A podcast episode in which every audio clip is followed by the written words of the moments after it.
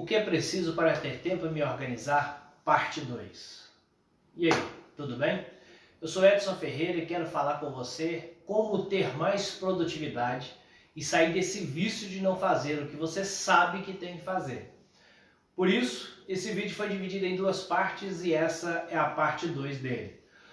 Na parte 1, um, eu dei duas dicas poderosas para você que é sobrecarregado e não tem tempo. Então, o primeiro vídeo é 100% para você e você pode encontrá-lo aqui no canal logo antes desse vídeo de hoje. No vídeo 2, esse de hoje, vou te ajudar é, muito se você é procrastinador e não consegue agir naquilo que realmente é importante para você. Então vamos lá, vamos direto ao conteúdo de hoje. O primeiro pensamento que nós precisamos ter é que as coisas precisam realmente mudar. Continuar fazendo o que você já faz hoje não vai te levar a lugar nenhum. Então não espere resultado ficando na zona de conforto e fazendo o que já faz. As dicas de hoje são para você realizar o que tanto quer e não consegue. Ficar lutando contra a procrastinação com pensamento positivo, do tipo eu vou conseguir, não vai te levar a lugar nenhum. Isso é perder a batalha antes mesmo de começar. Pensamento positivo funciona, mas só funciona com ação positiva. Então não vou te dar dica aqui sobre o que você deve pensar sobre o seu mindset, por mais importante que isso seja. Vou trazer aqui ações práticas e estratégias funcionais para que você possa realmente sair de onde você está e chegar lá onde você quer. Vamos lidar com o que a ciência e grandes especialistas do estudo do comportamento humano têm apresentado como abordagens funcionais para ajudar as pessoas que mais procrastinam. Vamos começar é, entendendo o que é exatamente a procrastinação. E é muito fácil entender se você está ou não procrastinando, bastando apenas prestar atenção em dois casos específicos. O primeiro e o mais importante deles é olhar para o seu resultado. Se a procrastinação excessiva estiver acontecendo, ela está impedindo você de alcançar o resultado que você tanto quer. O segundo é a sensação de que você sabe o que tem que fazer, mas não está fazendo para alcançar ou para melhorar o seu resultado. É, você acaba não se dedicando àquilo que você sabe que tem que fazer. Outra coisa que pode acontecer é você estar muito ocupado, fazendo muita coisa que acredita que é certo e mesmo assim o resultado não está aparecendo. Aqui eu preciso deixar uma diferenciação. Esse último caso não é procrastinação. Algumas pessoas da área de produtividade colocam esse último caso como procrastinação.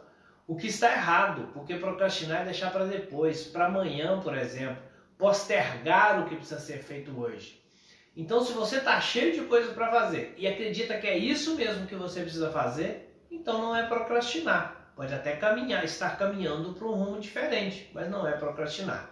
Agora, se você sabe que coisas importantes não estão sendo feitas e você gostaria de ter tempo para fazer, isso sim é procrastinar.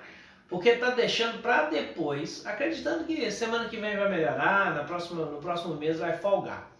Agora, algumas pessoas, mesmo tendo tempo, ainda não fazem. É aí que a procrastinação clássica é mais fácil de perceber.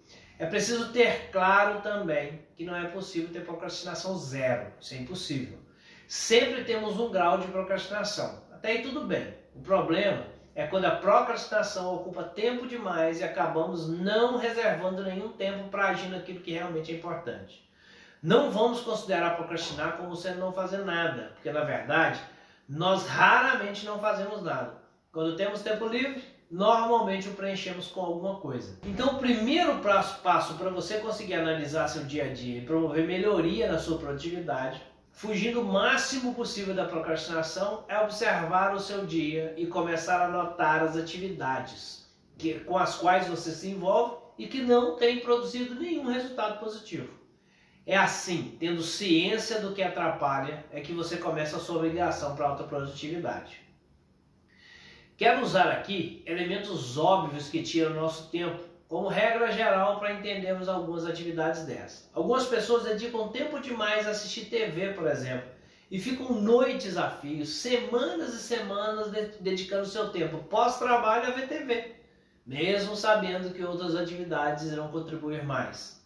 Esse tempo também costuma ser dedicado ao celular, por exemplo.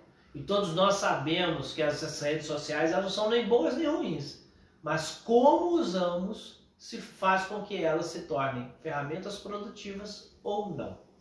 Depois de ser mapeado essas atividades, agora nós vamos é, direto ao que realmente compõe as duas dicas que eu trouxe para você. E a primeira dica é sobre planejamento. Você precisa mapear no seu dia o que você vai fazer no próximo dia. É preciso que isso seja feito no dia anterior, não na manhã de manhã, por exemplo. Antes que, porque senão amanhã de manhã o dia vai te engolir.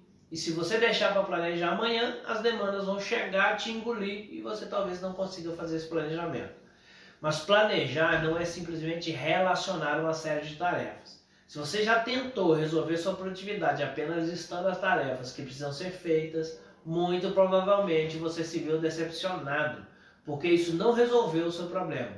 Planejar vai muito além de listar a tarefa. Isso é apenas um dos elementos. Para planejar de forma efetiva, você precisa incluir aí, por exemplo, a preparação para dizer não e dizer não para você. Então, além de listar as suas atividades, defina claramente quais são as atividades ou situações do dia que você precisa tirar ou fugir delas aquelas que você não pode executar ou se envolver, porque isso fará com que você se perca e não consiga executar o que foi planejado. Aí você pode incluir de novo a TV, as redes sociais, festas excessivamente, duração do cafezinho à tarde, bate-papo com o colega do lado e outras que só você pode saber. E ainda dentro do planejamento, você precisa criar a deadline de cada tarefa, marcar em que tempo cada atividade será realizada porque senão vai ser muito fácil se perder no tempo e depois ver que não dá prazo para realizar o que foi planejado. Tenha data e hora para começar e terminar cada tarefa, cada uma daquela que você listou. Isso vai te ajudar muito com a percepção da necessidade e a importância do foco para fazer dentro do tempo que você tem. E aí chegamos à dica 2. Essa dica se chama carne é fraca. Não adianta nenhum planejamento se você não preparar o contexto para que você faça o que precisa realmente ser feito. Pouco adianta preparar sua, sua dieta, por exemplo, e depois passar no mercado, comprar um monte de doce dizendo tudo bem, eu vou comer só meio doce desse por dia. Lembre-se, a carne é fraca. Você está criando um contexto para que a sua dieta dê errado. Assim como pouco adianta decidir diminuir a quantidade de uso de celular por dia se ele fica do lado da sua cama e quando você acorda, a primeira coisa que você vê é o celular. A chance de pegá-lo como a primeira ação do dia é muito grande. Então é preciso preparar o ambiente, organizar o ambiente para que você tenha condições de se comportar conforme planejado. Elimine do seu ambiente aquilo que vai diminuir as chances de você executar o que foi planejado. Precisa de muito foco agora? Coloque seu celular no silencioso. Senão você vai deixar que o ambiente defina a sua prioridade e a sua produtividade. Nós agimos de acordo com o nosso ambiente. Você tem um comportamento em casa, um comportamento no trabalho, um outro comportamento no restaurante ou em uma festa, por exemplo. O ambiente tem esse poder porque nós nos adaptamos ao meio com muita facilidade. Você quer mudar seu comportamento? Mude o seu ambiente. Falando em redes sociais, eu vou te ajudar com um próximo vídeo sobre aplicativos que podem contribuir para a sua produtividade, minimizando as distrações como foco principal, tá ok? Se você gostou desse vídeo, dê um like aí, manda aí para as pessoas que você acredita que precisa dessa reflexão, tá bom? Valeu, até a próxima.